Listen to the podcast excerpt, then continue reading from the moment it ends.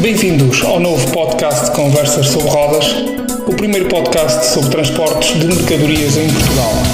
Com suas opiniões que contam sobre o setor de que transporta a economia e fica para dos assuntos quentes da atualidade e das tendências de futuro. O podcast Conversas sobre Rodas tem o patrocínio do software de gestão de transportes Atrans e da revista Pesado em Mercadorias. Sejam muito bem-vindos.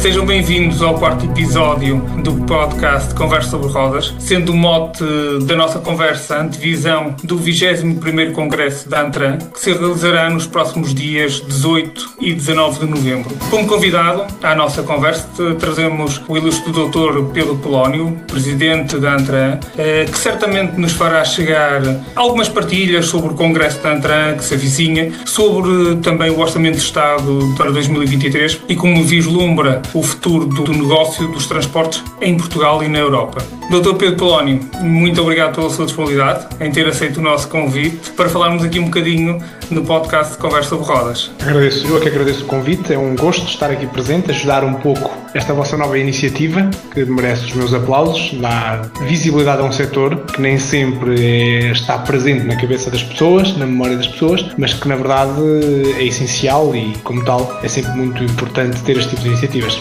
Muito obrigado pelos seus cumprimentos, Dr. Pedro Polónio. Para iniciarmos uma abordagem ao tema deste episódio, a divisão do 21º Congresso da Antran, sobre o tema Antran mais perto de si. Dr. Pedro Polónio, poderia nos antecipar o que poderíamos esperar do, do próximo Congresso da Antran? Quais os assuntos prementes que, que, pretendem abordar junto dos associados e de quem que se traduzirá esta proximidade, como, como ilustra aqui o, o tema do, do 21º Congresso? Eh, sim, eh, bom, eh, o Congresso é um momento alto da, da, Associação, é um momento em que permite um contacto muito próximo com os associados. Não só de trabalho se faz o Congresso, também é um momento de networking, de dar visibilidade a quem apoia o nosso setor, aos nossos patrocinadores, que são ao mesmo tempo também, grande parte deles, fornecedores, stakeholders diários dos nossos associados, desde os produtores de caminhões, de vendedores de pneus, enfim, toda, toda esta indústria que gira em torno de uma ferramenta de trabalho trabalho que é o caminhão. E, portanto, tem esta vertente lúdica, digamos assim, de permitir este contacto num ambiente mais descontraído e depois tem momentos de verdadeiro trabalho e que são aqueles que mais exigem de nós enquanto associação. Aquilo que nós nos fomos dando conta ao longo dos anos, desde que nós fazemos parte da associação, quando eu digo nós fazemos parte, toda a equipa eh, hoje em dia presidida por mim, anteriormente pelo meu colega Gustavo, que já, já vai com 9 anos de trabalho na associação, percebemos que poderíamos fazer nestes encontros algo mais do que apenas abordar temas muito específicos, temas muito concretos, às vezes de compreensão difícil, pesada e que, por serem tão específicos, acabavam por deixar de lado e de fora muito da, da, muitas das preocupações dos transportadores. Eh, uma vez que quer esta associação, esta associação, à imagem de todas as outras associações que nós conhecemos, começam a sofrer de um problema que é algum afastamento dos associados da parte estatutária das Assembleias Gerais, onde muitas das vezes estes tipos de assuntos poderiam ser discutidos, eh, decidimos trazer, mantendo naturalmente as nossas Assembleias Gerais com os associados, mas decidimos trazer essa mesma discussão para o âmbito do Congresso. E então, há alguns anos esta parte, ao sábado de manhã, a sessão matinal. Passou a ser uma sessão apenas só reservada aos sócios, sem presença de quaisquer outros intervenientes, eh, incluindo os próprios patrocinadores que também estão presentes e acabam por colher também muitos frutos para o seu conhecimento daquilo, das, das diversas sessões de trabalho, mas aquela em concreto é uma sessão que se pretende para os sócios e com os sócios, onde damos a palavra aos associados para nos dizerem a nós, direção, órgãos sociais, aquilo que estão a viver, aquilo que, no seu entender, deve ser feito pela associação e nós também temos a oportunidade viva voz, eh, olhos nos olhos, a explicar-nos o que é que foi feito durante um ano, quais foram as dificuldades, as principais dificuldades sentidas e dessa forma chegarmos a um entendimento mútuo de qual é que é, qual é que foi, fazer uma avaliação do que foi o trabalho da Associação e qual é que deverá ser eh, o mandato para o próximo ano. Portanto, neste Congresso, como nos últimos eh, quatro Congressos, creio eu, que desde que adotámos este modelo, é neste âmbito desta discussão franca que se pretende. Este é, quanto a mim, creio que para a generalidade dos associados também um momento momento alto do Congresso, porque é um momento em que todos são tratados por igual, em que todos têm a possibilidade de irem lá dar os seus pontos de vista, sejam eles os mais iluminados possível, sejam eles de uma importância bastante reduzida, mas que para aquela pessoa é relevante. E como tal, damos-lhe a palavra e damos a possibilidade de participarem. Este é um convite, aliás, que eu aproveito para fazer a todos os associados que estejam, que vão, que possam estar presentes e se não puderem estar presentes em todos os dias, que procurem estar presentes pelo menos nessa sessão de trabalho de sábado de manhã, onde poderão ouvir tudo aquilo que nós temos para explicar, onde poderão ouvir não só o relato que nós fizemos, mas também a opinião face às dificuldades que se adivinham, qual é o nosso, a nossa prognose para o próximo ano, o que é que nós vamos conseguir fazer junto do governo, junto das instituições públicas que regulam o nosso setor, junto da própria União Europeia, junto da IRU, que nós somos associados e quem estamos perto, e conseguem assim também ter alguma informação privilegiada, vá lá, se é que se pode chamar informação privilegiada, sobre aquilo que são as tendências e aquilo que é expectável vir a acontecer no setor. Claro, a informação é uma é essencial para a tomada de decisão. Transportadores melhor informados tenderão a tomar melhores decisões tenderão naturalmente a ser melhores profissionais e daí também o próprio mercado ser melhor. É um pouco isto que se pretende, esta união e discussão. Muito obrigado, muito obrigado pelo seu apelo. De facto, eu retive aqui este apelo de que todos os, transportadores associados devem estar presentes ou fazer os possíveis para estar presentes, porque a opinião de todos é cada vez mais importante para a própria Antran e para a própria associação como um todo. Ao analisar aqui o programa uh, provisório, uh, no painel dedicado à reunião com os associados, podemos aqui encontrar um tópico sobre uh, a futura atuação da ANTRA. Pode-nos desvendar aqui um pouco o que é que podemos esperar desta atuação? Posso. Uh, Dou-lhe um exemplo falando não só do, do, que irá ocorrer este ano, mas também daquilo que, por exemplo, ocorreu no ano passado, no último Congresso. Como eu disse há pouco, uh, o que se pretende aqui é especificar o mandato. É ouvir os transportadores, perceber quais são as principais dificuldades, tentar acordar com eles.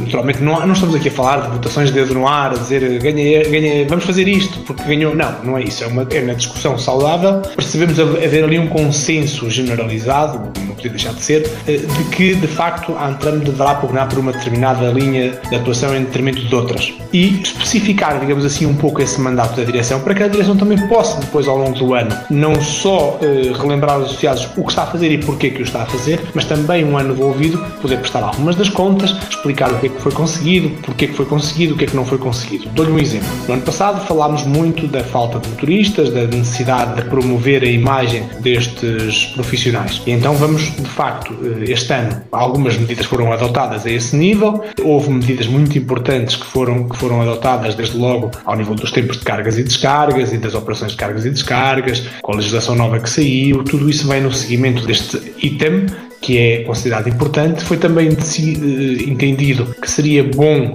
aproximar a Antram dos próprios motoristas e não apenas, não falo apenas da, da parte da negociação sindical, digamos assim, da convenção coletiva, mas também ao nível da, própria, da sua própria imagem. Eh, decidimos então fazer um, um vídeo institucional a promover a profissão do motorista, apenas e só a profissão do motorista, coisa que irá ser, já foi feito até um teaser no Salão de Pombal e vai ser apresentado agora, eh, nessa tal prestação de contas, digamos assim, o próprio vídeo final final que nós iremos procurar promover junto da, da, da, comunicação social, no sentido de promover essa mesma essa melhoria da imagem do motorista. Para além disso, foram adotados ao longo deste ano uma série de medidas e de contactos junto do IMT, junto do governo, no sentido de descomplicar a vinda, por exemplo, de motoristas estrangeiros para o nosso país e uma série de ações, como por exemplo o reconhecimento automático das cartas de condução da CPLP, países pertencentes à CPLP, hoje em dia em Portugal, são passos que são importantes e para os quais quais a Antram, nos bastidores, naquilo que é o seu trabalho diário de acompanhamento e de contacto com as autoridades,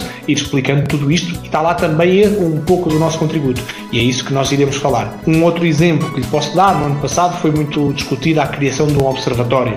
O observatório ainda não foi possível criar, efetivamente Tivemos também o facto de ter, de ter, existido o problema que existiu com a guerra da Ucrânia, que também veio alterar uma série das prioridades. Mas efetivamente vamos poder chegar aos nossos associados e explicar-lhes o que é que, ao nível do Observatório, junto da Autoridade da Mobilidade dos Transportes, foi feito. E, e de facto foi produzido trabalho a esse nível. E nós vamos poder prestar essas mesmas contas. Porque se entendeu, entendemos não apenas nós, nós também entendemos isso, mas não apenas nós, os nossos associados, que de facto a criação do Observatório é algo importante, algo que dê visibilidade ao setor, algo que explique, que permita aos empresários perceberem de facto aquilo que são os custos, isto tudo sob a chancela de um organismo, de uma autoridade, como o próprio nome indica, que é a Autoridade para a Mobilidade dos Transportes, termos uma fonte de informação de valores médios, de custos médios, de tudo isto que são ferramentas essenciais para a boa gestão das empresas. Isto para lhe dar aqui dois, três exemplos. Eh, e agora eh, vamos não só prestar as contas sobre isto, mas também percebermos o que é que é a tendência, quais são as principais incumbências para o próximo ano. É isso que, que nos referimos quando, quando nos referimos à futura, à futura atuação da Antram.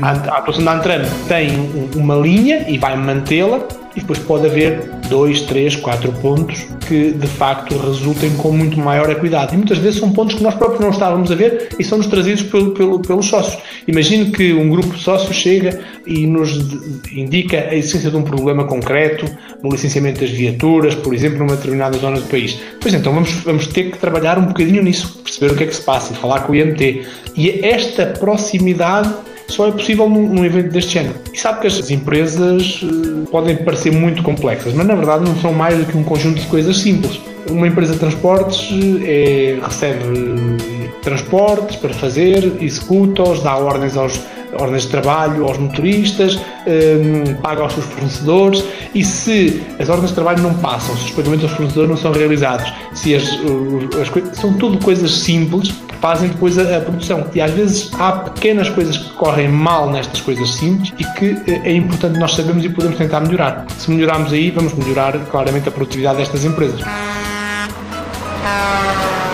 Mudando aqui um bocadinho de assunto, Dr. Pedro Polónio, pegando aqui no assunto mais quente, que é o Orçamento de Estado, que foi debatido na Assembleia da República na semana passada. Na sua opinião, este orçamento supera, não supera, está próximo de superar as expectativas do próprio setor? E o que é que a Antran pode fazer em prol disso, que o Orçamento do Estado propõe para, para o setor dos transportes? As expectativas da Antram eh, nunca são elevadas.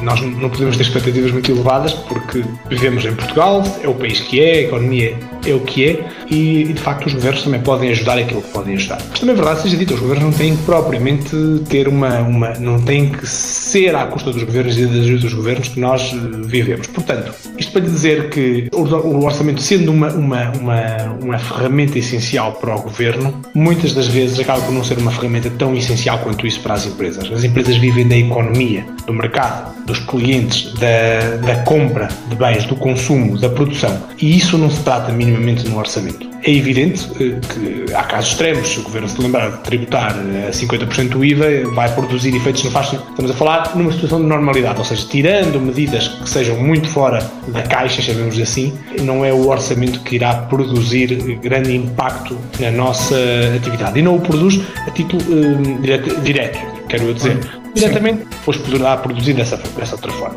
Mas o orçamento deste ano, tal qual está apresentado nesta primeira versão inicial, foi agora discutida na generalidade e aprovada na generalidade, está longe de ser algo de bom para o setor, porque pura e simplesmente ignora o setor. Se a memória não me atraiçoa, e posso estar a correr o risco de estar enganado, mas creio que apenas traz uma medida específica para o setor, que tem a ver com a introdução do gás profissional, digamos assim, para as viaturas de gás, que é uma medida importante para os transportadores que possuem caminhões a gás, não é uma medida estrutural para o nosso setor, porque são muito poucos, comparados com a frota que nós temos em Portugal, muito poucos as viaturas eh, a gás natural. É evidente que, como eu digo, para quem tem 10 caminhões numa frota de corredor de 50 caminhões, isso é muito relevante, mas claro. são 10 caminhões eh, apenas em frotas muito maiores. Tirando essa medida, não traz nada de muito mais específico para o nosso setor. Ao contrário daquilo que são as nossas ambições e as nossas pretensões e aquilo que nós temos estado sucessivamente a pedir. E, efetivamente, nós entendemos, e entendemos disto já há vários meses, que hum, o nosso setor precisa de uma ajuda, precisa de um boost e precisa de que haja uma partilha por parte do governo desses sacrifícios. E uma das coisas que nós fizemos, aliás, no sentido,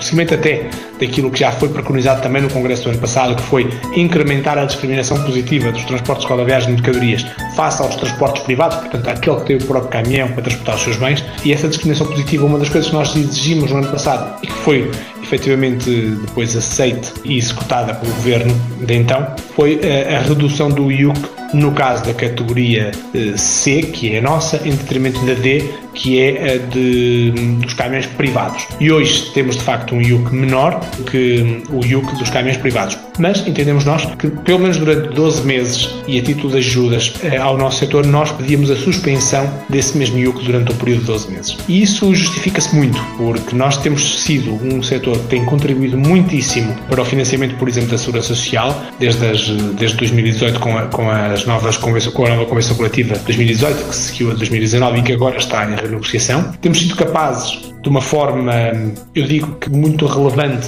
temos sido capazes de subir os salários dos nossos motoristas, sobretudo dos nossos motoristas que representam 80 a 90% do, do conjunto de trabalhadores do nosso setor, em linha percentual com a remuneração mínima salarial, portanto com o salário mínimo nacional, e temos conseguido estar ao manter essa proporção, portanto se o, gasol, se o, se o salário mínimo sobe 5%, o nosso também sobe 5%, e como o nosso é maior, temos conseguido vir a afastar desse salário mínimo nacional, fazendo aquilo que mais nenhum setor neste momento está a fazer, que é mantermos-nos e, e, e, subirmos ao lado do salário mínimo nacional, mas não deixarmos o salário mínimo nacional acercar-se do nosso salário médio, que é um problema que está gritante em Portugal neste momento, e achamos que esse contributo que nós temos estado a dar merece também essa ajuda. Porque, de facto, não tem sido fácil para as empresas aguentarem estas subidas eh, constantes, com muito poucas ajudas. Este ano, repare, só tivemos uma ajuda em finais de março e que ainda está a propagar a grande parte das empresas, que teve a ver sobretudo com os aumentos dos custos energéticos resultantes da guerra. Eh, e achamos que pequenas medidas fiscais, como a suspensão do IUC de 12 meses, que ajuda, repare, em pouco mais do que um décimo daquilo que foram e poderão vir a ser no próximo ano os aumentos salariais que nós vamos ter que suportar e que nós pagamos tudo isso com segurança social e com financiando muito mais acima da média dos outros setores na segurança social portuguesa, achamos que de facto merecemos esse tipo de medidas. Este é um, é um dos exemplos, estamos a lutar para isso, não o vimos ainda consagrado, ainda não desistimos, achamos que ainda há tempo para, para conseguir isso, porque agora ainda vamos entrar em fases de, de discussões na especialidade, que é um local próprio para ter este tipo de discussões, vamos tentar que assim seja. No mais, é como lhe digo, não é, não é um documento essencial para, para a nossa atividade e infelizmente não apoiou muito. Digamos que é inócuo Estava a ouvi-lo com muita atenção e estava a pensar nas suas palavras. De facto, isto é uma opinião muito própria. Eu acho que o Estado poderia não só olhar só para os contribuintes, mas também olhar para as empresas para ser ainda mais um motor para a economia portuguesa. Um, situações em certos setores, do, uh, nomeadamente no setor de transportes, que é um dos grandes motores da economia, não me chocaria nada, de facto, do Estado ajudar as empresas baixando a TSU. Baixando a TSU em 5, 6 pontos ou 10, quiçá, era um boost que, que poderia dar às próprias empresas. As próprias empresas com estes mesmos impostos seriam mais competitivas, mais competitivas melhoravam as suas próprias margens e no final iriam beneficiar os próprios colaboradores. Portanto, acho que seria toda a gente a ganhar. Sim, e, e repare que ainda esta semana, este fim de semana passado, creio que foi no, no Sol, o Presidente da CIP referia que o Estado português, só no aumento do salário mínimo nacional, que são 800 mil trabalhadores, 800 mil a 1 milhão de trabalhadores, se a memória não traiçoa, vai buscar uma receita adicional de 240 milhões de euros. É evidente que esses 240 milhões de euros eh, é um superávit que surge. Grande parte deste dinheiro era dinheiro que justamente deveria ir parar ao bolso das pessoas, ao bolso das pessoas e não necessariamente ao, ao ao bolso do Estado, mas é para lá que ele vai, a maioria, via Segurança Social. Se o Estado não fosse tão impositivo, se fosse um pouco mais parco nas suas pretensões, eu não tenho dúvidas que numa perspectiva de elasticidade cruzada, se calhar se as, as taxas fossem menores, os salários poderiam subir um bocadinho mais eh, e porventura porque muitas das vezes o empresário também se recolhe, também diz eu não vou poder subir, porque na verdade eu vou estar a subir e vou estar a dar ao Estado. O meu trabalhador não vai pouco ou nada usufruir disto. Então porquê que eu hei de estar a, a, fazer um esforço brutal mais acrescido e daí o salário mínimo, o salário médio nacional não estar a subir na, na mesma proporção do salário mínimo nacional? Aliás, o próprio Governo, neste acordo para 4 anos, reconhece isso ao acordar uma subida de 7,8% do salário mínimo nacional e pedir uma subida de 5,1% nos salários médios. Reconhece desde logo aqui quase 3% de, de, de, diferença e de facto era uma discussão muito importante, é uma discussão que vai muito para além do nosso setor. O nosso setor é, porém, um setor verdadeiramente afetado. Estamos a falar de um setor que paga mais de 2,2 mil milhões de euros em salários, é um setor que tem mais de 70 mil funcionários e que é, de facto, um dos grandes contribuintes uh, do, do, nosso país. Mas, de facto, é uma discussão que vai muito para além do nosso setor. Agora, é, é difícil discutir isto com, com o Estado porque a conversa muitas vezes para logo no ponto inicial. Exato. Logo não há margem e, e, e, termina por aí. Mas de facto acho que era algo que, que, era verdadeiramente importante. E atividades como a nossa, em que os salários médios, em todas as rubricas que são oferidas por um trabalhador como, como, como os motoristas do nosso setor, que não falo apenas desses, também a, temos a parte administrativa toda, a parte de, de manutenção e a parte de armazéns que também são relevantes, mas falo muito nos motoristas porque de facto são os maiores e têm salários bastante relevantes quando, compara, quando olhamos a todas as rubricas por si oferidas, era verdadeiramente importante eh, um estímulo a esse, a esse nível. Como presidente da ANTRA, a associação com maior peso e representatividade em Portugal, mas não menos importante como gestor de uma grande empresa de renome e de relevo a nível nacional, como é a Pat Inter, como é que o Dr. Pedro Polónio olha para o futuro do setor de transportes em Portugal? Quer com isto dizer, com o aumento abrupto de todos os custos associados à própria atividade, sejam elas custos sociais ou operacionais, e sendo que a perspectiva também futura não seja muito promissora eh, eh, relativamente eh, ao aliviar desses mesmos custos, com a inflação e tudo mais, que alternativas é que as empresas do, do setor dos transportes, sejam elas pequenas, médias ou grandes, podem prosperar no futuro próximo? Não, há pouco eu referi-lhe um, aquela entrevista ao Sol apresentação, Sim. em que mesmo dizia que esta questão de, destes acordos da concertação social dos quatro anos, grosso modo a ideia que ele transmitia e com a qual eu concordo plenamente, e, e, e cito a ele apenas porque está aí, as pessoas podem ir consultar, é, é, é uma opinião publicada e, claro. e balizada, eh, e daí citá-la, eh, embora seja a minha também previamente até, até ter lido isto. Isto dos salários eh, não é só decretar salários o que dita aos salários é o mercado. E vamos ver se temos mercado e se temos atividade para poder pagar aqueles salários que nós, nós todos, nos estamos a comprometer eh, juntamente com o governo e com os demais parceiros sociais. E como tal, o mesmo se aplica aqui. Nós não voltaremos a ter transportes baratos como já os tivemos. Não quer dizer que nós não continuemos a ter na minha opinião, transportes baratos face aos custos que hoje temos. Mas baratos em termos absolutos como antes, eu não acredito que possamos voltar a ter. E por variadíssimas razões, mas desde logo e destacando o custo. O custo é mandatório, nós não poderemos, e quem incumprir esta regra acaba por vir a claudicar eh, mais à frente ou menos à frente, mas claudica. Os custos é, é sempre a barreira mínima do preço, nós não podemos trabalhar abaixo disto, abaixo deste, dos custos. E os custos aumentaram e vão continuar a aumentar. Aumentaram custos salariais, e esses, por definição, não, não regridem. Aumentaram muito os custos de exploração com uh, aquilo que é a exploração diária de um caminhão, sobretudo o consumo da energia. Também é algo que é, este é muito mais mutável, é um facto, pode acontecer uma crise, pode haver um problema e até voltarem a, a ser mais baratos, mas ainda que o sejam, sê-lo-ão temporariamente, porque a tendência é para estabilizarem em alta e não estabilizarem em baixa. Temos também, por outro lado, os custos com a aquisição das viaturas, que é também um custo muito importante, e com estes três custos, salários, gasóleo e viaturas, estou a falar já de 80% dos custos de uma empresa, que também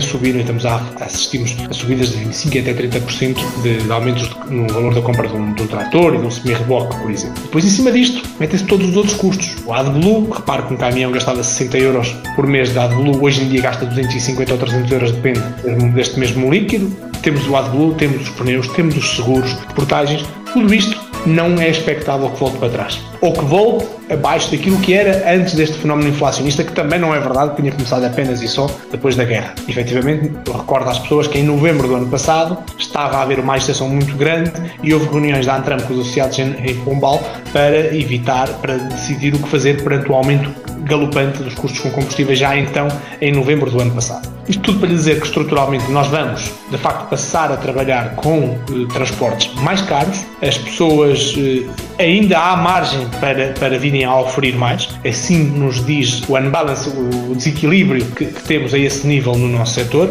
e também é uma, é, é a mão de obra intensiva tendencialmente vai encarecer eh, em todos os setores que usam, que usam mão de obra intensiva. Portanto, só há uma coisa. Da mesma maneira que eh, António Saraiva refere que, que a economia é que tem que pagar estes salários, também eu lhe digo que a economia tem que pagar estes salários. E para pagar estes salários, para pagar estes custos, perdão, de produção, só há uma forma de o fazer. É nós trabalharmos cada vez melhor e também deixarem-nos trabalhar cada vez melhor. Quero com isto dizer, temos que fazer mais com menos, temos que ser mais produtivos, temos que ter um conjunto, um ecossistema que nos permita ser mais produtivos. Muitas vezes não depende apenas de nós, de nós empregadores, de nós motoristas, não, depende de nós recepcionistas dos armazéns, de nós eh, empilhadoristas do, de, uma, de uma fábrica, de nós clientes que pedem 10 caminhões quando podiam pedir 5 de manhã e 5 à tarde e pedem os 10 para de manhã, e os mesmos 5 poderiam fazer os mesmos 10 transportes, poupando dinheiro e rentabilizando os motoristas. De nós, portos, seja de Leixões, seja de Sines, seja de onde for, que permitam entrada em menos de uma hora e a saída de um contentor dentro de um porto, que permitam um parque de contentores vazios que um caminhão entre e levanta um contentor vazio em menos de 30 minutos. Tudo isto é essencial conjugar-se para que, ainda que os transportadores tenham custos mais elevados, consigam manter as suas margens, não trabalharem abaixo desse custo e mantendo a sua rentabilidade mínima sem terem que passar tudo para o cliente deixando de perder moedas, como nós estamos sempre a perder, e muitas vezes olho para um caminhão, vou na estrada e parece que sinto as moedas a caírem do caminhão, das rodas do caminhão. Então vai a perder moedas, vai a perder moedas porque vai numa Nacional 1 a fazer um, um Porto Lisboa e tem uma A1 com muito pouco tráfego durante a tarde, por exemplo, mas não nos deixam ir para lá porque custa 50, 60 euros fazer um Lisboa-Porto. E tudo isto, esta produtividade é que tem que ser a drive de nós, transportadores, mas também dos nossos clientes, também dos, dos sítios onde nós nos deslocamos, dos armazéns, tudo isto tem que trabalhar em conjunto. De outra forma, os transportes só vão continuar a subir, não têm como não, porque os custos vão continuar a subir, e isso tem repercussões, porque há um momento que as coisas são tão caras e num país que produz tão pouco valor acrescentado como nós produzimos, em que boa parte das nossas exportações são de valores, eh, são produtos de valores diminutos, papel, Exato. pedras, eh, todo este tipo de coisas que vêm muitas vezes até do próprio setor primário, não é muito simples manter só a subida dos custos, porque isto pode chegar mesmo a afetar os nossos clientes, afetando a própria capacidade de exportação dos nossos clientes. E é este trade-off, é este equilíbrio que tem que ser aqui negociado entre todos. E eu gosto de aproveitar estes momentos de alguma exposição um bocadinho mais, mais pública, chamemos assim, para alertar, para falar um pouco também para fora do setor, porque de facto os nossos clientes, toda a gente também tem que ouvir e perceber que também são parte ativa neste processo da produtividade, porque de facto os nossos caminhões não dependem apenas e só da nossa gestão e dos nossos motoristas, dependem do tráfego dependendo dos tempos que os faz esperarem, em muitos dias. E, e, é muito complicado quando eu muitas das vezes olho ao longo do dia para a, minha, para a frota, por exemplo, da minha empresa e percebo que tenho 40% dos caminhões parados, 30% dos caminhões parados. A maioria desses caminhões estão parados porque estão a carregar ou a descarregar e então tratamos todos nós hoje com uma normalidade muito grande que um caminhão chega às 8 da manhã e sai ao meio-dia. E isto não é nada normal. Isto só é normal num país de loucos. Isto é normal em empresas anormais. Porque de facto eu não posso ter um caminhão parado porque um empilhadorista tem um custo para a empresa, ele e o empilhador de 1.500 euros ou de 2.000 euros por mês, por exemplo. Agora não está a apetecer muito porque quer descarregar no cais 10 porque é mais perto da prateleira, porque se for no cais 12 ele vai gastar um bocadinho mais para o empilhador para pôr na prateleira. Então diz ao caminhão, esperas aí agora mais 3 horas e está a fazer esperar. O turista que tem um custo salarial de 40 mil euros por ano, mais um caminhão custa um conjunto de 150 mil euros por ano para dividir por 8 anos de trabalho, isto não é possível, isto não é correto. E nós todos temos que trabalhar neste sentido. Produtividade é, portanto, o segredo para Sim. conseguirmos ser competitivos no futuro, apesar de termos mais, eh, de termos custos muito mais eh, elevados. Optimização do tempo, optimização dos recursos. É, é, é, é, o, é, é a, fórmula, é a fórmula secreta. Claro que também temos em cima disto a parte informática. Aliás, a Trans é um dos parceiros nisso. A parte informática é essencial. Eu conseguir optimizar melhor, o melhor possível as frotas. Ter bons softwares, ter uma noção exata onde é que eu tenho o caminhão, ter uma noção exata do que é que ele está a fazer e então perceber qual é a melhor decisão de gestão. E tudo isto, as melhores rotas, a optimização, é essencial a parte informática também. Mas depois se a parte informática esbarrar a seguir num tipo do armazém que não está minimamente conectado para isto, não há, não há sistemas informáticos que, que, que nos valham. Sim, aqui tem que haver uma, uma promoção para a sustentabilidade do próprio setor, tem que haver uma promoção aqui, um esforço conjunto dos vários stakeholders. Numa palavra muito simples, nós temos de ser todos melhores pessoas uns para os outros. Ser-se eu simplifico, porventura simplificarei demais as coisas, mas quem é boa pessoa normalmente gera melhor. E se nós todos formos melhores pessoas uns para os outros, compreendemos melhor as dores uns dos outros e percebermos que estamos todos mais ou menos no mesmo barco, que isto não é muito. Este mundo só, só há este, é redondinho e se a gente for de um lado vai bater no outro e se der a volta toda, volta ao mesmo lugar. Não, não, vale a pena andarmos aqui a inventar muito. Temos